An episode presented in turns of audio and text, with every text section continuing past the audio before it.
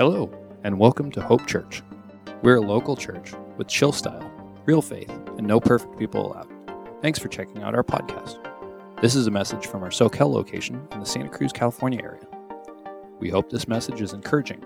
If you live near either of our locations, we'd love to have you join us for one of our many Sunday services. Good morning. Welcome to Hope, you guys. My name is Danny, and I'm the lead pastor here. And we just wanted to give you guys a little highlight reel from the Good Friday paddle out that just happened on Friday night. And it was so amazing to see the community come together and so many different churches. And the history was about 10 years ago, my wife had the idea. She says, You know, in Santa Cruz, when somebody dies, we paddle out. Why don't we do that for Good Friday? I'm like, duh. So there was like seven of us from Hope that like paddle out the first time. And then we didn't expect, but it just became, became this thing that kept snowballing. And I don't know, maybe like in the future, how crazy would it be? Like, I just envision, you know, thousands of people, Main Beach. I don't know. You never know what God could do, but wouldn't that be cool? But the highlight for me, to be honest, was seeing some of you be baptized taking the plunge to go all in. That was, yeah, we can give it up. We had, I, I there's too many, it was more than 20 people. Lucy's here, she got baptized, and uh, Maria and Mark, and there's a bunch of people from Hope that got baptized, and it was just, that's, that's the highlight right there because it represents the redemption story, isn't it? Of Jesus, that we are, even though we are dead, we're raised to life in Christ. And that's what Easter Sunday is all about. Amen? Happy Resurrection Sunday, friends. How of you guys know sometimes in life things happen that you don't expect? Really? I got married young, 21. My wife was 22. It's like a box of chocolates. You never know what you're going to get. And uh, I didn't expect this. I grew up in a home where every meal consisted of if it, if there was no meat in the meal, it was not a meal, it was a snack. And me and Jenny were, you know, we, we neither of us had like lived on our own, really. We lived at college and stuff, but like this is our first time like kind of playing house, and I'm where I'm like microwaving burritos, and she's like trying to make meals. And so she she she put it all together one night. She's like, "Oh, you're gonna be so stoked! I'm making shepherd's pie." I come home and I'm all excited. I'm just like, "Whoa!" Because I I spent two summers in Islington in London working with inner city youth back in the day. I was like, "I love shepherd's pie." I come home and I'm eating it, and I'm like, "Babe, where's the meat?" And she's like, I made you a meatless shepherd's pie. I've always dreamt of being vegan. Can we be vegan together? I was like, so it took her about 20 years, but about four years ago, she finally convinced me to go plant based. Got some plant based people in the house. All right. And I, I'm a fisherman, so like I never was like fully plant based. I was kind of like, I'm like 90% plant based, you know? Trying to eat healthy, but like, you know, if you slay a big halibut, we're having tacos. You know what I'm saying? So I wasn't, all, I was never like fully in, and you know, people would call me a vegan or a flexitarian or a schmegan or a, or a chegan because I would cheat on the vegan. But anyways, so like all that to say, four and a half years, we battled it out with the plant-based world, and then about a month ago, my wife said to me, "Danny, I want to cry right now." She says, "Danny, I think I need to eat some chicken." Now, I'm not, I'm not saying I'm, I'm going to give up the healthy eating here, but like to just put the coals on the barbecue and throw that Corralitos pre marinated chicken on the barbecue, it was like heaven. It was like incense going to God in heaven. You never know what you're going to expect in life, right? You never know what to expect. And this message, I promise you, this is not what you expect. You've never heard this Easter message before. I don't care if you're like the Christmas and Easter you know, you show up and it's like you've heard this message before. I promise you, you've never heard this Easter message before because we're talking out of Revelation in the Bible. You ready for this? We're concluding part of an annual series we're doing. This is the first part. We're going to pick it up again in a couple months. We're concluding this part called the last days. How many of you guys know we've been pretty shaken with everything going on in the world? And some people were asking, like, is this the last days? And so we're talking about it. We're studying Revelation in the Bible. And so today we're going to be looking at Revelation chapter 5 on Easter Sunday. Are you going to be, you're going to, you're going to be okay? If you need to leave, it's, no, I'm just kidding. No, stay with me. You're going to love this. We're going to be looking at Revelation 5. And so if you have it on your phones or if you guys have your Bibles, you can crack it to Rev 5. And we're going to look at that. And, and, and here, here's what I want to say today the world needs a hero. We're fascinated with superheroes, aren't we? I mean, me and my son, we're into the Marvel, and it's like we got we have like I've with like three superheroes. The kids today, you've got like 48. Like there's a whole book, I'm like, I don't. It's like it's like the Bible, memorizing all the different superheroes. We're fascinated with this idea that the world needs a hero, but in reality, that's fiction. But in reality, today we're talking about how the fact that how many of you guys know that the world is not right? There's something wrong with the world. Now, we get glimpses of beauty, paddling out, hiking up in the redwoods, going down the slopes in Tahoe, but then it all crashes down, come back to reality, and we recognize that this world is a broken place. And you see the devastation caused by war, by human trafficking, by selfishness, by sin, by brokenness, just at a local level, by addiction and divorce and relational brokenness, the corruption, scandal, so much hatred, so much evil, right? We get these little glimpses of heaven, and then, it, and then it get, we get let down. It's kind of like the, the, the ongoing letdown. And we look to leaders, we look to celebrities, right? We want someone to come and make it right. Don't we? We want someone to come and make it right, but all fall short, unfortunately. Every leader and every celebrity, every politician, they're just like us because we're all part of the problem, aren't we? Not even Arnold with his Conan sword can make it right. You know? And sometimes you wish you could call Liam Neeson and, and he could come with his spe- specific skills and come in and make things right. But all of our attempts to bring judgment and to bring righteousness in the world fall short. And the world is sick, and we're all infected with the same disease. The world needs a hero. Open your Bibles to Revelation chapter 1, chapter 5, verse 1. We left off last week with this vision of heaven with the living creatures, the 24 elders representing all of creation and all of God's people circling and, and bowing down before the throne of God. Like a lot of times we have visions of heaven, and oftentimes they're about us, right? Peace, nirvana, my, my, uh, my mansions in heaven, my crowns in heaven, right? And the visions that God gives of heaven in Revelation are not so much about us, but they're about God. So if you want to see a cool vision, read Revelation 4 and catch up with us. But Revelation 5, we're going to look at this. And the first line is this Then I saw in the right hand of him who sat on the throne a scroll with writing on both sides and sealed with seven seals. What is this scroll? Before we get going into this whole vision here, I'm just going to explain something. Real Revelation is full of symbolism, and it's prophetic. It's, it's what they call apocalyptic literature. And so it was written by and for people in the first century that were going under tremendous persecution. The world was gnarlier for them than it is even for us today. And they were suffering tremendous persecution by the Roman Empire. And so this letter is a letter from Jesus to the seven churches in this area that were in partnership, kind of like us, right? We're, we have three churches in partnership in Santa Cruz County. Last night we had seven churches on the beach praising God together. And back in, uh, which is interesting, we had seven churches. But in, in this day in Ephesus, there was seven churches that were in partnership in this region together. And so this letter was to them.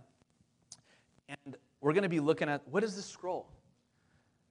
Well, I did the research, I looked back into it, and there's a number of different ideas about what it could be. What is this scroll? Back in this day, if you had a, a really important document, it would be rolled up on a scroll. And if I had an image, it would just basically look like a parchment, right?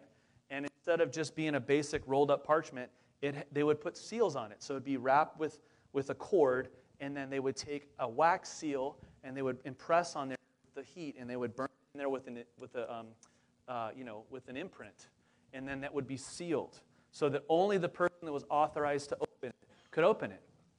But in this case, it's a scroll that has writing on both sides with seven seals. Four would be a lot of seals. Seven is like an extremely extreme amount of seals, which is like, what is seven? But it's this picture of completion in the Bible. And so we have this scroll that we're talking about here that is written on both sides. What does that mean? And so, after looking at the different ideas of what this scroll could be, Um, some scholars believe it could be the scroll of judgment. Some scholars believe it could be the scroll of God's will. But what's interesting about this scroll is the writing on the back.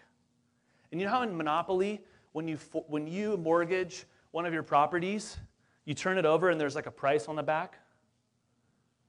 That's what this scroll was. This scroll had writing on the back because it had been mortgaged. Some scholars believe that this scroll is the title deed to the earth. God gave Adam and Eve dominion over the earth when he created all things. But when they sinned and they turned their back on God, they handed it over to Satan. And that's why we live in a broken world. And it's so messed up. And as much as it's beautiful, it's super painful and when you look at really what's going on across the world. Because this deed has been in the wrong hands. But the good news is that Jesus is coming back. And it says, so this, so this scroll, possibly the title deed to the earth, let's go ahead and read what, what it continues to say here. Verse 2 And I saw a mighty angel proclaiming in a loud voice, Who is worthy to break the seals and open the scroll? But no one in heaven or on earth or under the earth could open the scroll or even look inside. I, John, wept and wept because no one was found worthy to open the scroll or look inside. Why is John weeping? He's weeping because he's seen the devastation. He's firsthand seen the pain and the ugliness and the suffering, all of his friends have been killed. And they tried to kill him, and when he didn't die, they threw him on this island. And he's writing this, this letter to us, to the church ultimately, but there's, there's things that we can gain from it as well. Who is worthy?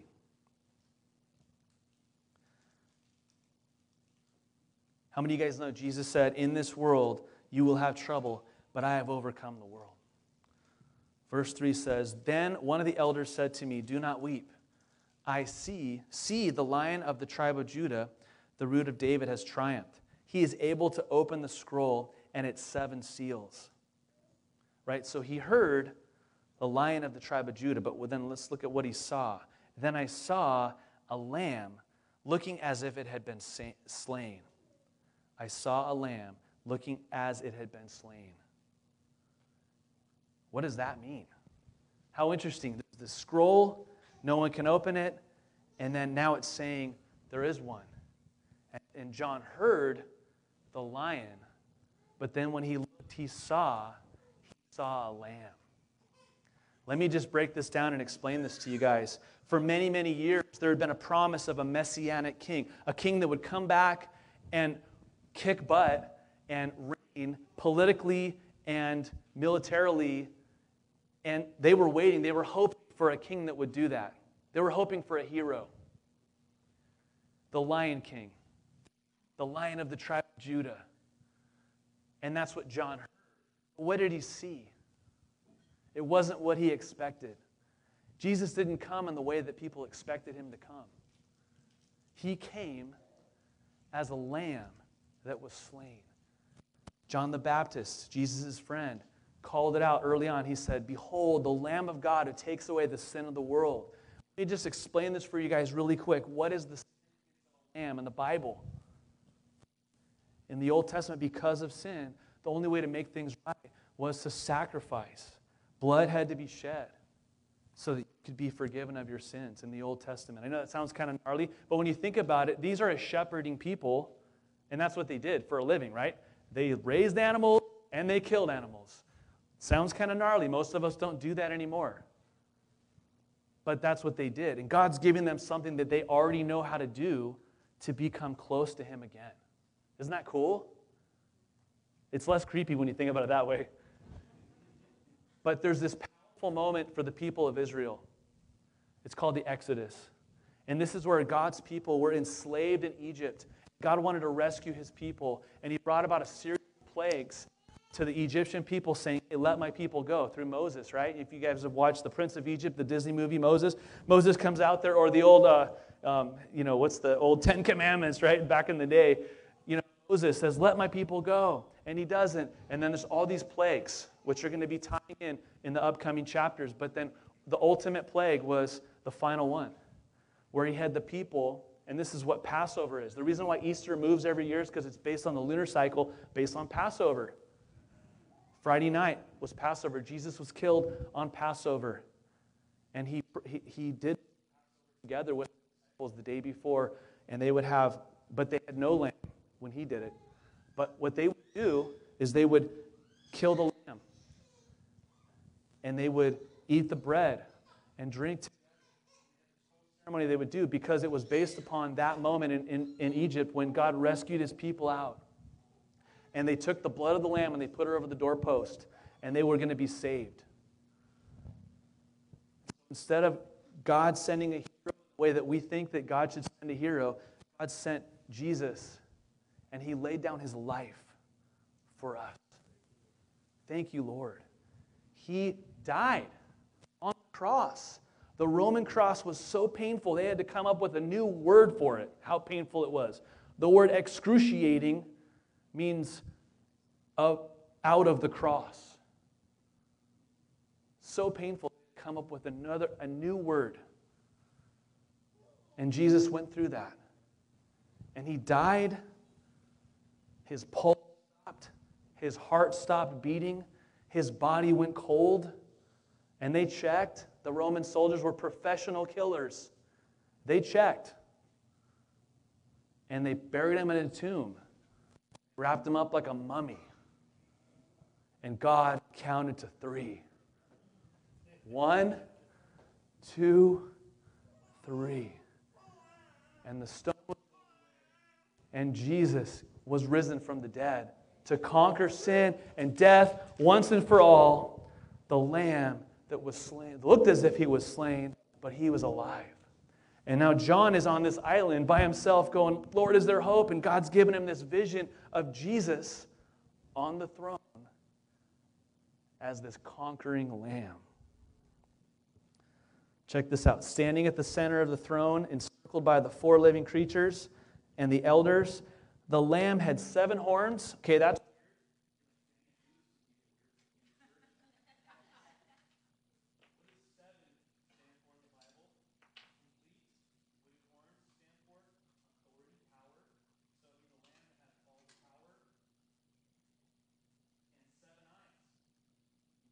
that one out too, right? He, he's all seeing, he's all powerful, um, all seeing, all knowing, which are the seven spirits of God, representing the Holy Spirit, sent out into all the earth. Right? So we have this picture of Jesus symbolically as a lamb on the throne who's all powerful, he's all seeing, and he's omnipresent. That sounds like God. The God that gave his life for us. How powerful is that? He went and took the scroll from the right hand of him who sat on the throne. And when he had taken it, the four living creatures and the 24 elders fell down before the Lamb. And again, these, these represent all creation. And the 24 elders could possibly be like the 12 tribes and the 12 disciples, representing the, the full, complete people of God, who are now bowing down.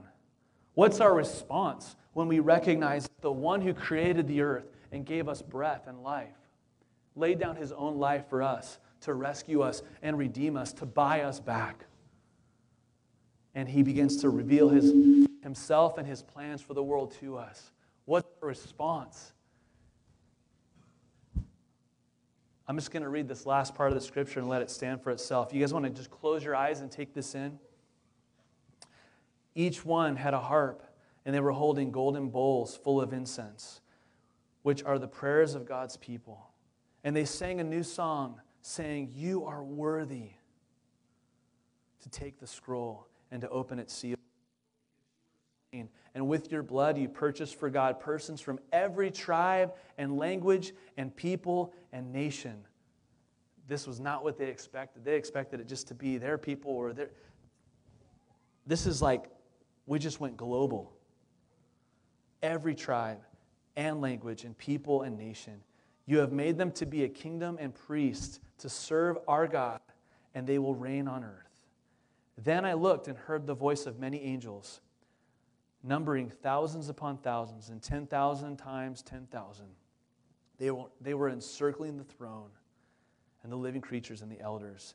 In a loud voice, they were saying, Worthy is the Lamb who was slain to receive power and wealth and wisdom and strength and honor and glory and praise.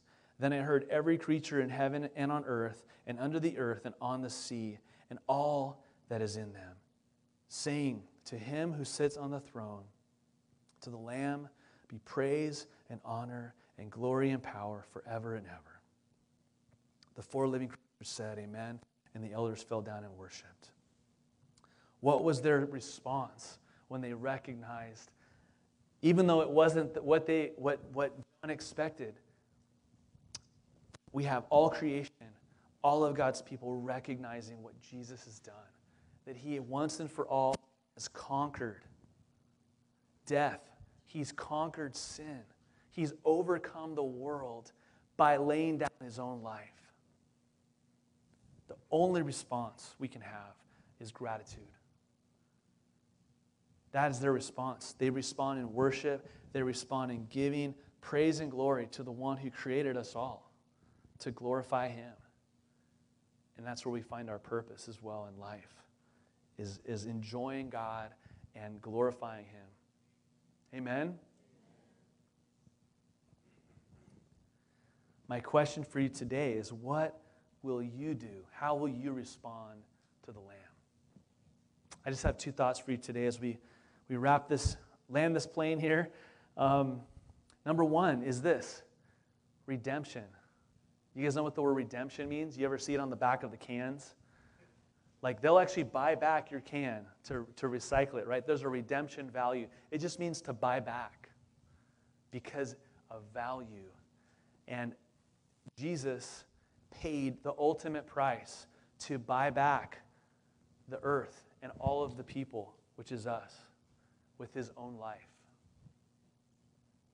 To redeem the whole world.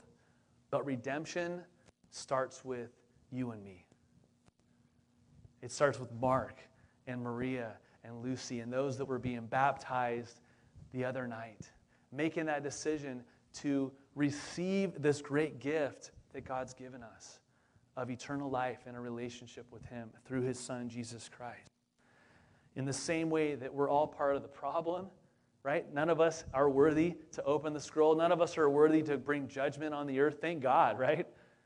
In the same way, the redemption in the world begins with us in each of our stories.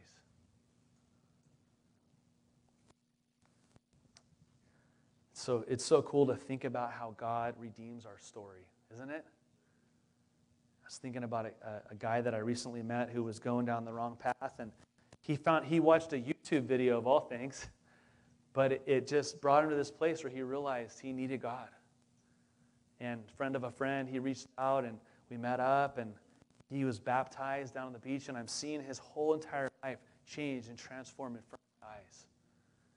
And it's not about something that you do, we do. It's about what Jesus did. Do you know that? That's the one thing that separates Christianity from all other religions. This isn't to speak down on any other religion. But every other religious leader taught some good things, lived a good life, and they died. Jesus is the only one that rose from the grave. And it's the most well documented event in ancient history. This is historical, this is true. And not only did he raise from the dead, but the message that he brings is so different from any religion. I think it's our human nature. We want to get a checklist. Give me a list. How do I do this? How can I be good so I can er- climb the. I was you know, educating my son in classic rock the other day. Uh, we were listening to Stairway to Heaven, you know, and it's like we're all trying to climb the stairway to heaven. And every religion, if you think about it, every religion in the world, it's spelled D O. You do this, you get this. In the Bible, it's in the Old Testament, it's, it's, it's communicated like this you reap what you sow. In the other traditions, it's called do this, you get this. Christianity is the only religion in the world that's not spelled D O. Even though we can make it that, can't we? We're really good at that. But if you look at what Jesus did, when he said, It is finished, D O N E. There's nothing you can do to add to what he's done. Amen? Amen? It's done. We're saved because of what Jesus did for us that we could never do for ourselves. Ourselves. We are so broken that God needed to die for us, but we're so loved that he did. And so how will you respond? My last point for you is this. Responding is simple. Because it's not about what you do, it's about what Jesus did that's already done. Can do is respond in the same way that all of heaven and the angels and all creation is to say, Thank you. And to say, You are worthy, God. You are worthy, Jesus. And, and we, we give him the praise for that. It's a response of gratitude. When someone gives you a gift, you don't run out and say, Well, what do I have to do to earn it? You say, Thank you. And when God gives you the greatest gift, what do you do? How will you respond to the Lamb today, friends? We hope this message encouraged you to take the next steps in your relationship with God. The cool thing is that you don't have to do it alone. There are a lot of ways to, you can get connected here at Hope. Not only do we want you to feel at home at Hope, We'd love to help you find a home. Please check out discoverhope.church and click connect or just email us at info at discoverhope.church. Lastly, we give everything we can away for free and rely 100% on volunteers and donations to support this ministry. If you'd like to give to the Mission of Hope Church, you can select the Give option on our website or text any amount to 831 800 2060. Thanks again for tuning in.